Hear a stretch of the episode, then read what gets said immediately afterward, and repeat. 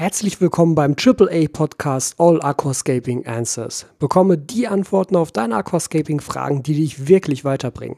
Mit Tobias Gavrisch.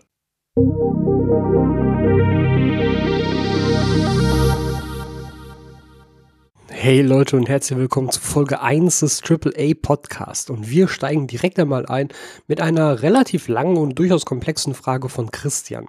Ich lese euch einfach einmal vor, damit wir hier genau auf dem gleichen Stand sind. Hallo Tobi, mir ist nicht so ganz bewusst, wann ich am besten meine Wasserwerte überprüfen soll und wann meine Zielwerte erreicht werden sollen. Insbesondere beim Phosphat oder bei der Düngung mit Eisen gibt es da meinerseits Unklarheiten. Wenn ich Phosphat beispielsweise als Stoßdüngung auf 0,5 Milligramm pro Liter aufdünge, ist bereits am nächsten Tag kein Phosphat mehr im Wasser nachweisbar. Ganz ähnlich verhält es sich mit dem Eisen. Nun ist die Frage, ob ich erneut Phosphat und Eisen auf diesen Wert aufdünge oder ob die angestrebten Zielwerte eher als Gesamtmenge für die Stoßdüngung verstehen soll. Mir ist bewusst, dass meine Pflanzen Phosphat und Eisen aufnehmen und in gewissem Maße speichern. Sollten die Pflanzen quasi so aufgesättigt werden, dass Phosphat und Eisen dauerhaft im Wasser nachweisbar ist. In meinem letzten Scape hatte ich eher das Gefühl, dass ich mir dadurch Rotalgen gezüchtet habe. Kannst du mir da Tipps geben, wie ich meine Düngung am besten einstelle? Aktuell fahre ich ein Scape nach deinem Systemstart ein und dünge mit den Düngern von Aqua Rebel.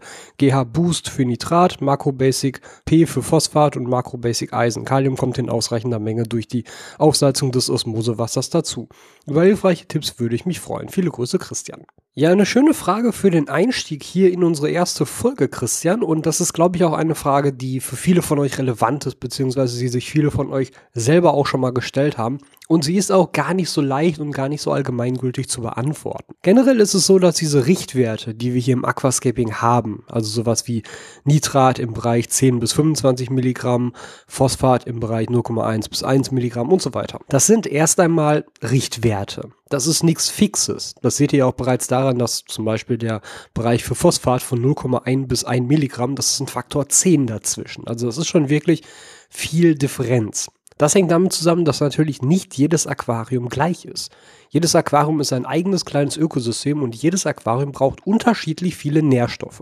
Das hängt davon ab, was für Pflanzen ihr da drin habt, welche Tiere da drin sitzen, die ja auch durch ihre Ausscheidung diese Nährstoffe zum Teil mit ins Wasser reinbringen, ob du Soil benutzt oder kein Soil benutzt, denn auch Soil bringt Nährstoffe mit ins Wasser rein, Kies hingegen nicht.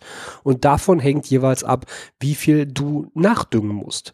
Die Düngung hängt auch stark mit der Filterung zusammen, denn viele Filtermaterialien, gerade starke biologische Filterungen, filtern dir bestimmte bestimmte Nährstoffe aus dem Wasser raus, sodass du mehr düngen musst, obwohl deine Pflanzen das gar nicht verbrauchen, sondern das Ganze im Filter hängen bleibt. Aber kommen wir mal zurück zu den Werten. Deine Ausgangsfrage ist ja, wann solltest du messen und wie sollten die Werte dann beschaffen sein?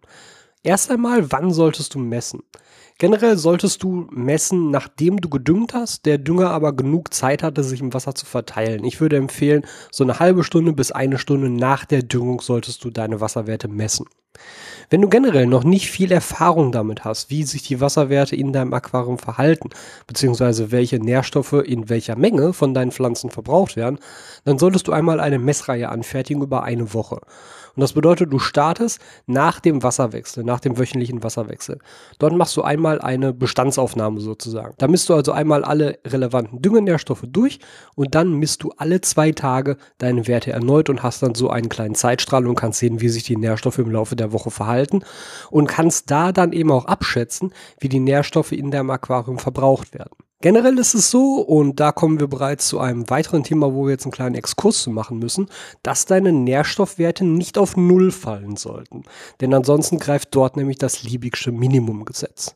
Das Liebigsche Minimumgesetz besagt, dass eine Pflanze oder generell ein Organismus nicht weiter wachsen kann, wenn einer der für ihn relevanten Nährstoffe in nicht ausreichender Menge vorhanden ist, völlig egal, wie viel von allen anderen Nährstoffen noch da ist. Das heißt, wenn wir das jetzt genau hier auf unsere Düngung beziehen, wir haben, ich gehe jetzt mal ein bisschen vereinfacht davon aus, vier wichtige Nährstoffe.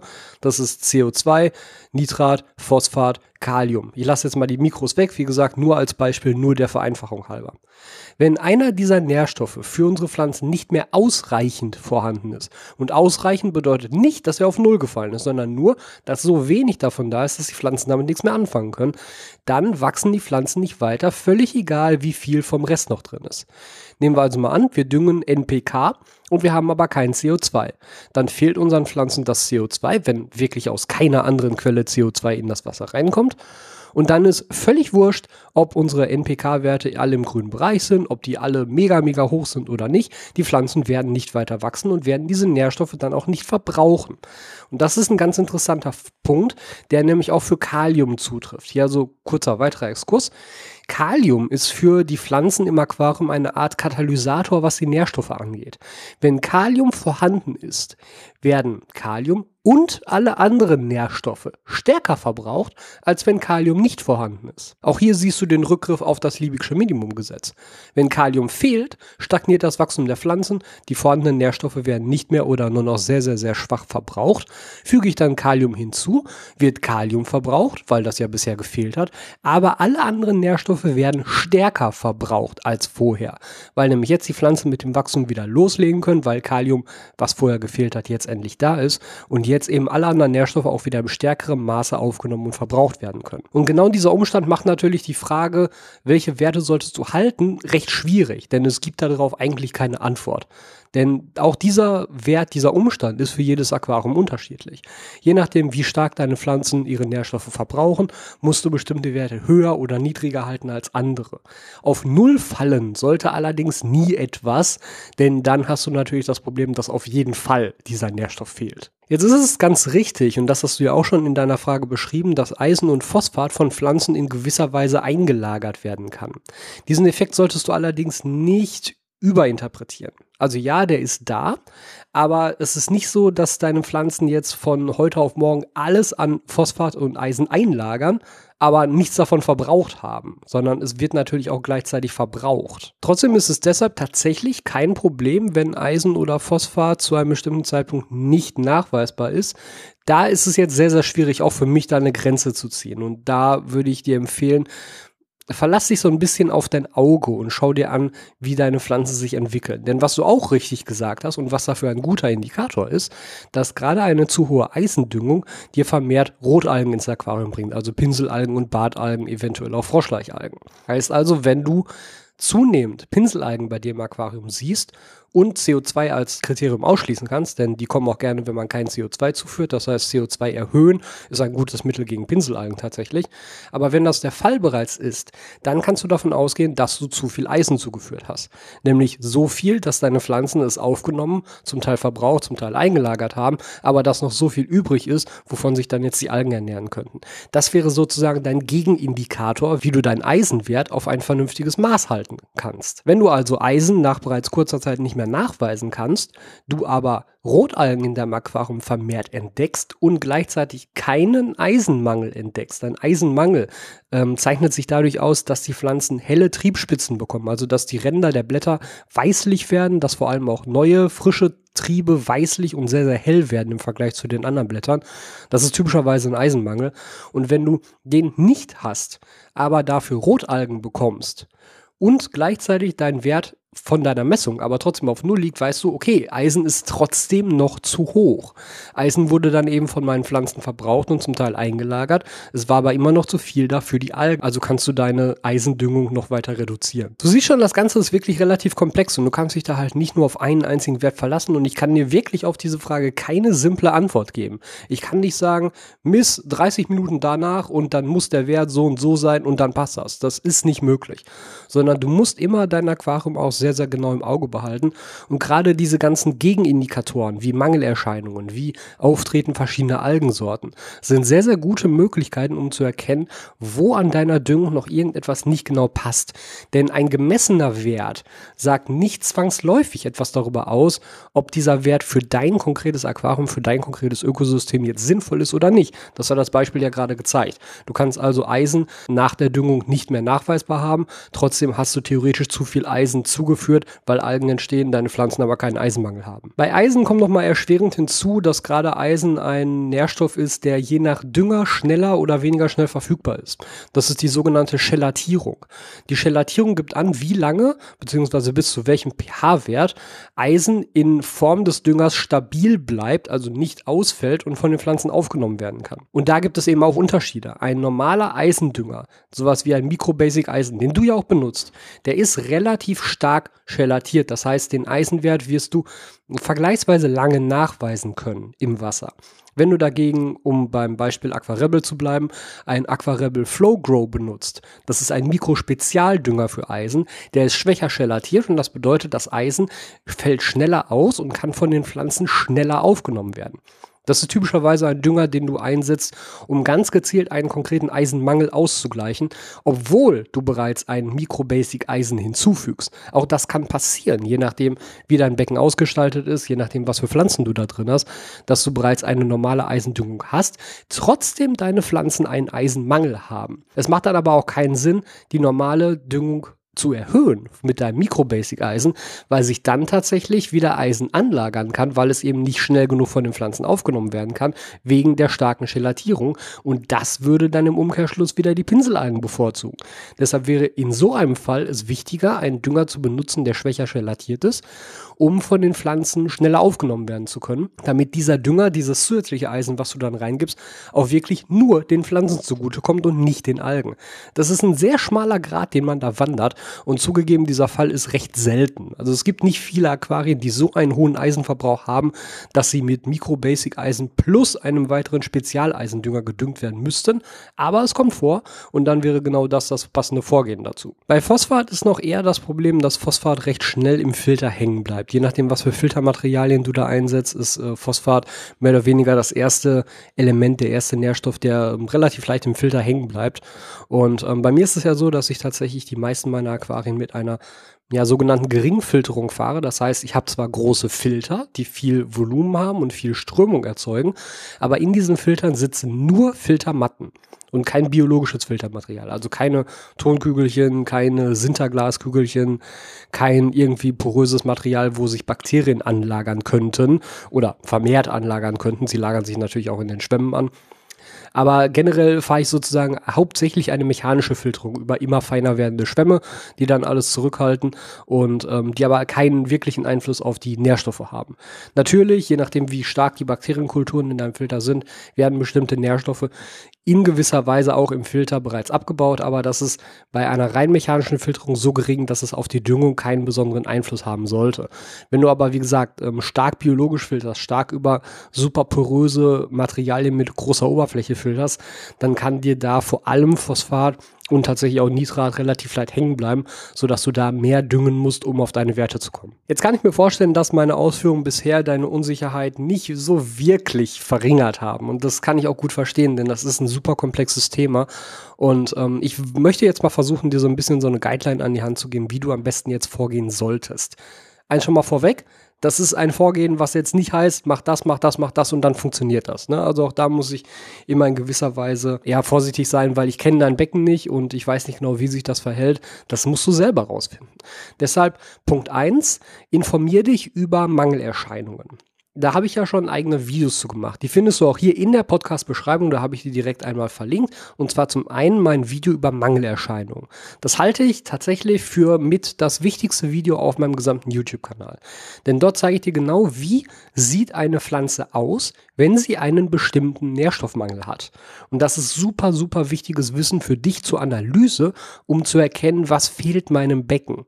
Denn wie gesagt, du kannst deine Werte messen, du kannst auch eine Wertetabelle erstellen, du kannst eine Wochenmessung machen und du siehst, ja, okay, der eine Wert nimmt zu, der andere Wert nimmt ab, das Ganze sinkt über die Woche, ich dünge das wieder auf, um so ungefähr in meiner Richtlinie da zu bleiben. Trotzdem zeigen eventuell einige deiner Pflanzen Mangelerscheinungen. Und das ist der erste Indikator für dich, um an deiner Düngung noch so ein bisschen fein zu justieren. Wenn du nämlich beispielsweise den Pflanzen ansiehst, ah, okay, Kalium ist zu gering, meine Pflanzen haben Anzeichen eines Kaliummangels, obwohl meine Messung okay ist, erhöhe ich mal meinen Kaliumwert, weil mein Aquarium offenbar sehr viel Kalium verbraucht. Das gleiche für Eisen, das gleiche für Phosphat, das gleiche für Nitrat. Wichtig an dieser Stelle ist nur, du musst CO2 zuführen, um das sinnvoll entscheiden zu können. Denn fast alle Mangelerscheinungen, die du erkennen kannst, können auch durch CO2-Mangel kommen. Das heißt, CO2 muss immer vorhanden sein, um sowas auszuschließen, damit du die Mangelerscheinung wirklich auch auf den konkreten Nährstoff zurückführen kannst und nicht auf CO2. Also dein CO2-Wert sollte immer zwischen 20 und 30 Milligramm sein, um das auszuschließen. Das ist Punkt eins. Wenn du die Mangelerscheinung schon mal erkennen kannst, dann weißt du schon mal, wann fehlt deinen Pflanzen irgendwas. Punkt zwei ist, informier dich über die verschiedenen Grundalgenarten, also Grünalgen, Rotalgen, Kieselalgen, eventuell noch Cyanobakterien. Auch zu diesen Themen findest du Videos auf meinem Kanal, auch die habe ich hier mit in die Podcast-Beschreibung verlinkt. Denn Algen zeigen dir sozusagen die andere Richtung an. Wohingegen eine Mangelerscheinung dir anzeigt, was in deinem Aquarium fehlt, zeigt dir eine Alge fast immer an, wo irgendwas zu viel ist. Ja, das Auftreten von Grünalgen hängt stark mit Nitrat zusammen. Mittlerweile wird auch davon ausgegangen, dass sehr hohe, hohe Kaliumwerte, zum Beispiel grüne Punktalgen bevorzugen, aber daran kannst du halt so etwas ablesen. Das Auftreten von Rotalgen hängt, wie du selber auch schon richtig analysiert hast, mit zu viel Eisen und oder zu viel Phosphat zusammen, wobei Eisen häufiger der Auslöser ist als Phosphat. Daran kannst du also erkennen, habe ich eventuell zu viel Eisen im Aquarium. Und so kannst du dich halt anhand der Mangelerscheinung und anhand der Algen, die du finden kannst, so ein bisschen entlanghangeln angeln, wie dein Aquarium gerade aussieht, wie deine Düngung gerade aussieht. Ich gebe dir als Beispiel mal mein 120F. Das wird ja gedüngt mit dem ADA-Düngesystem. Das heißt, ich gebe nicht aktiv Phosphat hinzu. ADA hat keinen Phosphatdünger. Ich habe also nur einen Eisendünger, einen Nitratdünger, einen Kaliumdünger und einen Mikronährstoffdünger. Und ich sehe in meinem Aquarium momentan leichte Punktalgen an den Scheiben, allerdings wirklich sehr, sehr leicht. Und ich sehe Froschleichalgen, also Rotalgen. Bedeutet, so wie ich aktuell dünge, habe ich etwas zu viel Eisen im Becken. Ich kann nämlich ansonsten keinen Eisenmangel erkennen, also keine Pflanzen haben besonders helle Triebspitzen oder weiße Blattränder oder sowas, aber ich habe Froschleichalgen. Heißt also, ich werde jetzt im Laufe der Zeit meine Eisendüngung immer weiter reduzieren. Und zwar einfach so, dass ich einen Spritzer weniger Eisendünger pro Tag in das Becken gebe. Und immer wenn ich das Ganze um einen Spritzer reduziert habe, warte ich erstmal zwei bis drei Wochen ab, um zu erkennen, tut sich irgendwas, ändert sich daran irgendwas. Und so kann ich mich dann daran antasten. Das heißt, da habe ich sehr gute Indikatoren, die mir sagen, was ist hier los. Mit den Grünalgen ist das gleiche. Grünalgen, Nitratwert. Kann sein, entweder sehr hoher oder sehr niedriger Nitratwert. Da ich bisher Nitrat noch nicht zugedüngt habe und das Soil nach jetzt drei, vier Monaten sicherlich auch nicht mehr das an Nährstoffen hat, was es vorher mal hatte, kann ich davon ausgehen, dass das tatsächlich mit zu wenig Nitrat zusammenhängt. Heißt also, in diesem Fall, ich sollte langsam mal anfangen mit einer Nitratdüngung. Ich werde das Ganze vorsichtig anfangen, erstmal mit 50 Prozent, um zu sehen, wachsen die Algen dadurch vielleicht langsamer, kann ich erkennen, dass da größere Zeitabstände zwischen sind, denn dann weiß ich, ich bin auf dem richtigen Weg. Das Ganze erfordert Geduld. Das ist natürlich ganz klar. Du musst da schon sehr viel Zeit für aufwenden. Denn immer wenn du jetzt eine Änderung an deiner Düngung vornimmst, dann solltest du das Ganze drei bis vier Wochen laufen lassen, um überhaupt entscheiden zu können, ob diese Änderung wirksam war. Nach einer Woche siehst du das nicht. Das siehst du überhaupt nicht. Das heißt, eine Woche ist ein Zeitraum, den du in einem Aquarium überhaupt nicht in Betracht ziehen solltest. In der Zeit passiert nichts. Du musst dem Aquarium wirklich mehr Zeit geben und du solltest vor allem immer nur eine Änderung pro Zeitraum machen. Wenn du jetzt also beispielsweise deine Eisendüngung erhöhst um Faktor X, dann erhöhst du sie und dann machst du genauso weiter für drei bis vier Wochen. Und dann siehst du, was ist passiert, wie hat sich irgendwas verändert. Und erst danach änderst du eventuell einen anderen Nährstoff, verringerst die Eisendüngung wieder, erhöhst sie weiter, was auch immer. Aber mach immer nur eine Änderung pro Zeiteinheit und eine Zeiteinheit ist in diesem Fall drei bis vier Wochen.